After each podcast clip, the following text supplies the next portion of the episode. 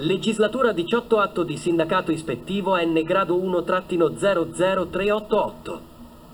Attiva riferimenti normativi. Copia questo link.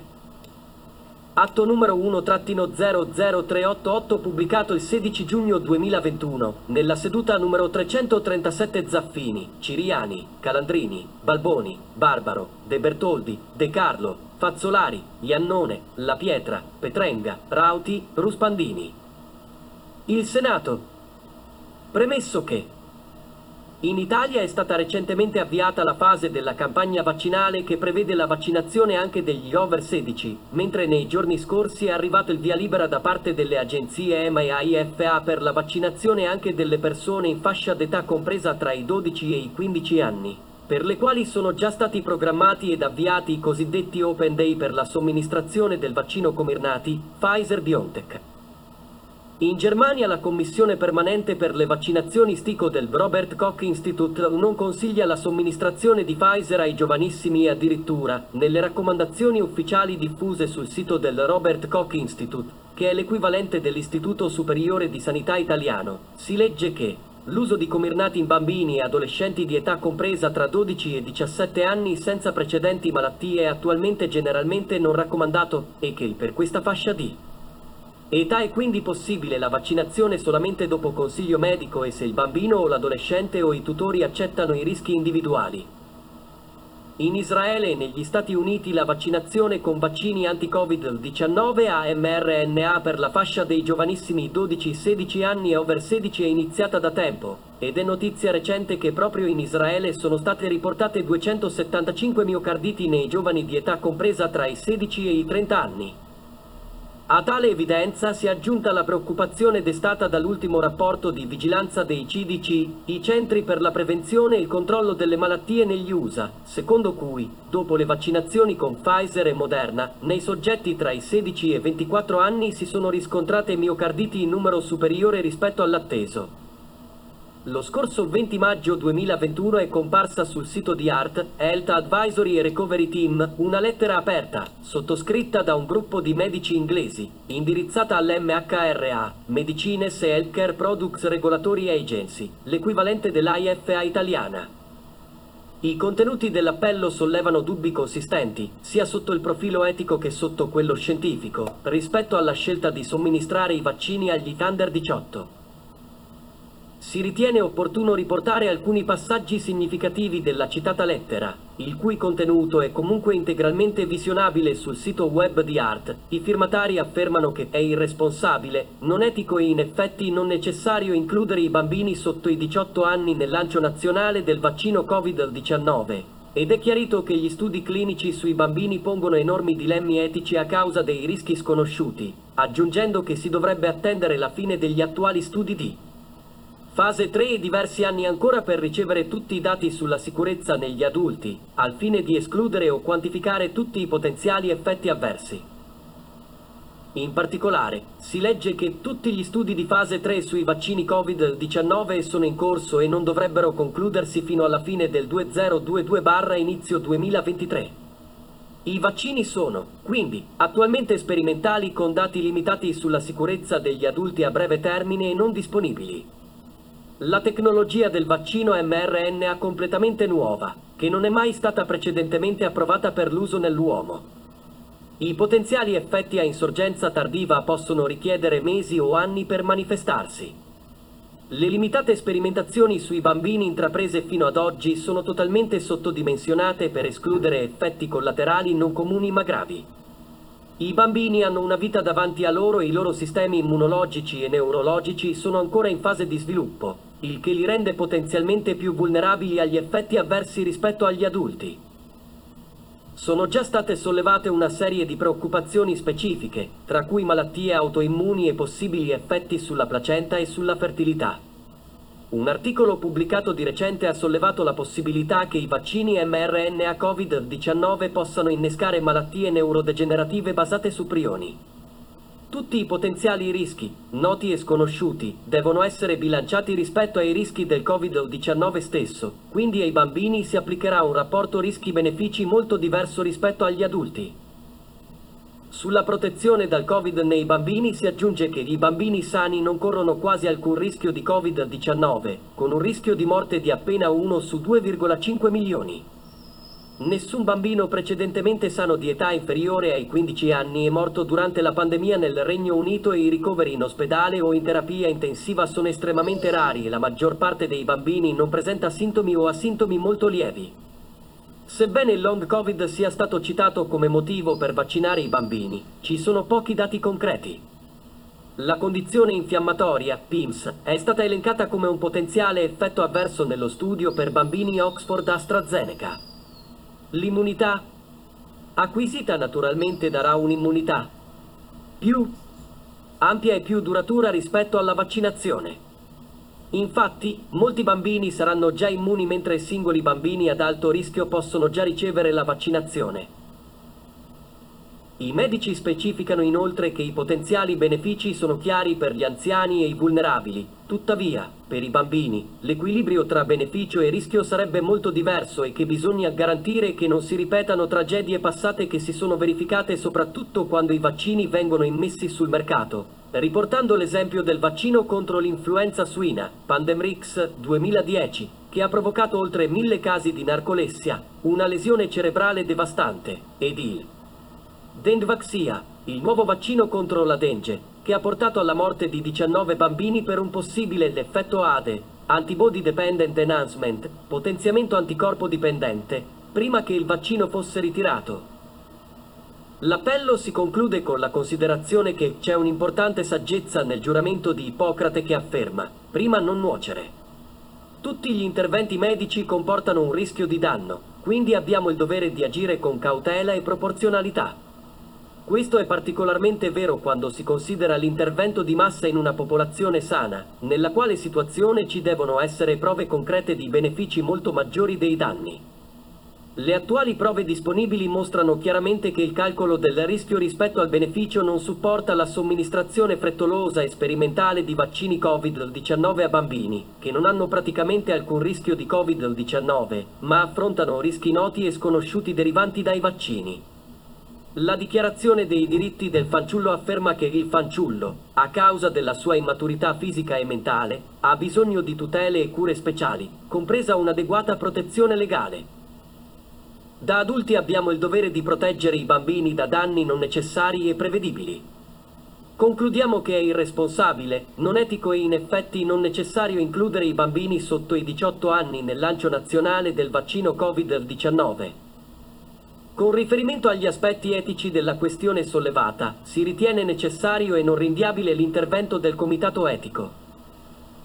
A tal fine appare utile ricordare che, ai sensi dell'articolo 10 del decreto del Ministro della Salute 24 ottobre 2014, recante l'approvazione dello Statuto dell'Istituto Superiore di Sanità, il Comitato Etico opera in qualità di organismo guida e di valutazione sotto il profilo etico per le ricerche e per le sperimentazioni, in conformità con la normativa vigente, e che, ai sensi del decreto del Ministro della Salute 8 febbraio 2013, recante i criteri per la composizione e il funzionamento dei comitati etici, essi hanno la responsabilità di garantire la tutela dei diritti, della sicurezza e del benessere delle persone in sperimentazione e di fornire pubblica garanzia di tale tutela. Il Comitato Etico ha funzione consultiva nei riguardi dell'ISS in relazione a questioni etiche connesse con le attività scientifiche, assistenziali, didattiche e amministrative, allo scopo di proteggere e promuovere i valori etici e il rispetto della persona. I rapporti epidemiologici fino ad ora disponibili dimostrano che ci sono poche prove di infezione secondaria da bambini ad altri nelle vie di trasmissione di Covid-19 e pertanto la vaccinazione dei bambini non può essere giustificata se deve fornire una protezione diretta, nonostante il carico minimo della malattia o aiutare a bloccare la trasmissione, se i bambini non costituiscono un serbatoio sostanziale per la trasmissione. Una meta-analisi pubblicata su Clinical Infectious Diseases il 6 dicembre 2020, a meta-analysis on the role of children in severe acute respiratory syndrome coronavirus 2 in household transmission clusters, ha documentato che i bambini sarebbero significativamente poco contagiosi. Gli autori hanno osservato 90.000 bambini in tutte le scuole del North Carolina durante la pandemia e non sono riusciti a dimostrare un singolo caso di trasmissione del virus dai bambini agli insegnanti. Se per altre infezioni che possono essere prevenute dal vaccino, come ad esempio il meningococco, l'immunizzazione dei bambini non solo ha prevenuto le infezioni nei bambini, ma ha anche conferito benefici indiretti, diminuendo la malattia nelle persone anziane, a causa del suo effetto sulla riduzione del trasporto e sul blocco della trasmissione. Per il Covid-19 potrebbe essere il caso contrario, con gli adulti che devono essere vaccinati per conferire protezione ai bambini piccoli. Con riferimento alla carenza di dati relativi agli effetti avversi negli under 18, è utile evidenziare come nella scheda riassuntiva delle caratteristiche tecniche del Comirnaty, pubblicata da AIFA, al paragrafo Efficacia e immunogenicità negli adolescenti di età compresa fra 12 e 15 anni, si rende noto che i partecipanti analizzati nello studio 2 sono stati appena 1.005, numero incredibilmente esiguo per valutare, con le dovute certezze, il rapporto tra benefici e rischi a fronte di un'autorizzazione alla vaccinazione di massa della fascia di età di cui si tratta. Sempre nella medesima sezione della scheda tecnica, desta perplessità la previsione in base alla quale questo medicinale è stato autorizzato con procedura subordinata a condizioni. Ciò significa che devono essere forniti ulteriori dati su questo medicinale. L'Agenzia Europea dei Medicinali esaminerà almeno annualmente le nuove informazioni su questo medicinale e il riassunto delle caratteristiche del prodotto RCP verrà aggiornato, se necessario. I numerosi casi di miocarditi segnalati nei paesi in cui la vaccinazione degli under 18 è in fase avanzata, unitamente all'esiguo numero di soggetti nella fascia di età 12-15 anni analizzati nello studio 2 sul Comirnaty, non appaiono compatibili con la previsione di una analisi almeno annuale dei dati sul vaccino, come condizione per la sua somministrazione. Come è noto, il rafforzamento dei sistemi di monitoraggio delle segnalazioni di sospette reazioni avverse, ADR, Adverse Drug Reaction, costituisce un'importantissima fonte di informazioni per le attività di farmacovigilanza, in quanto consente di rilevare precocemente potenziali segnali di allarme relativi all'uso dei medicinali, così da renderli più sicuri, a beneficio di tutti i pazienti. Non è più rinviabile la realizzazione di un meccanismo di farmacovigilanza specifico per gli effetti avversi legati alla somministrazione dei vaccini anti-Covid-19, una rete di monitoraggio che sia in grado di monitorare in tempo reale e in modo duraturo e sistematico, fornendo dati disaggregati e pubblici, gli effetti avversi delle vaccinazioni per consentire agli scienziati una corretta valutazione di rischi e benefici e al comitato etico una corretta valutazione sotto il profilo etico della somministrazione dei vaccini agli under 18.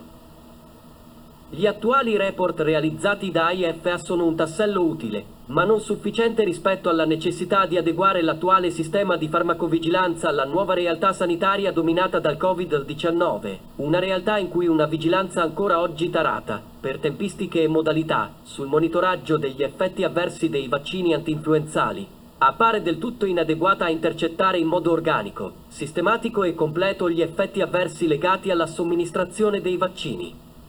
anti-Covid-19. Il decreto del Ministro della Salute 30 aprile 2015 ha ribadito l'obbligo di segnalare tempestivamente le sospette reazioni avverse da farmaci e da vaccini, ma in Italia non esistono sistemi di vigilanza dedicati ai vaccini per il Covid-19. In base alle normative europee sulla farmacovigilanza, in particolare, il regolamento di esecuzione UE numero 5202012 del 19 giugno 2012, relativo allo svolgimento delle attività di farmacovigilanza previste dal regolamento caserta numero 7262004 del Parlamento europeo del Consiglio e della direttiva 2001/83/CE del Parlamento europeo e del Consiglio, i medicinali contenenti nuove sostanze attive, non presenti in medicinali autorizzati in Europa alla data del 1 gennaio 2011, dovrebbero essere sottoposti a monitoraggio addizionale, in particolare i prodotti la cui autorizzazione è subordinata o autorizzata in circostanze eccezionali, come nel caso dei vaccini autorizzati per il coronavirus. In questi casi la normativa prevede anche la possibilità di imporre alle aziende titolari di AIC di condurre ulteriori studi sulla sicurezza o sull'efficacia del farmaco. In Inghilterra l'MHRA ha dedicato un dinamico sistema di sorveglianza nella somministrazione dei vaccini anti-Covid-19 attraverso un sito dedicato, il Coronavirus IL Card, lanciato a maggio 2020 specificamente per i farmaci e i dispositivi medici e per i vaccini utilizzati per il Covid-19. Le informazioni raccolte in questo database sono composte da segnalazioni che possono essere fatte da chiunque, pazienti, produttori e operatori sanitari. Questi rapporti sono categorizzati ed elaborati statisticamente a livello nazionale, nonché in un sistema europeo gestito dall'EMA e in un sistema mondiale gestito dall'OMS. L'Italia non dispone ancora di un sistema di farmacovigilanza dedicato al Covid-19 implementabile, che consenta una simile categorizzazione ed elaborazione statistica dei dati a livello nazionale in un sistema europeo gestito dall'EMA o in un sistema mondiale gestito dall'OMS. Impegna il Governo: 1. Ad attivare urgentemente il Comitato Etico dell'Istituto Superiore di Sanità per la valutazione dei benefici e dei rischi della somministrazione dei vaccini anti-Covid-19 agli under 18. 2. A sospendere la vaccinazione di massa degli under 18, se non in presenza di indicazioni specifiche per singoli casi, in attesa che la comunità scientifica disponga di dati sufficienti a sciogliere i dubbi legati agli eventi avversi resi noti, ad esempio dal CDC e dal sistema di vigilanza israeliano. 3. A potenziare la rete di farmacovigilanza con un sistema dedicato al Covid-19 implementabile, che consenta una categorizzazione ed un'elaborazione statistica dei dati a livello nazionale all'interno di un sistema europeo gestito dall'EMA, oltre che in un sistema mondiale gestito dall'OMS, alla stregua di quanto fatto ad esempio dall'Inghilterra.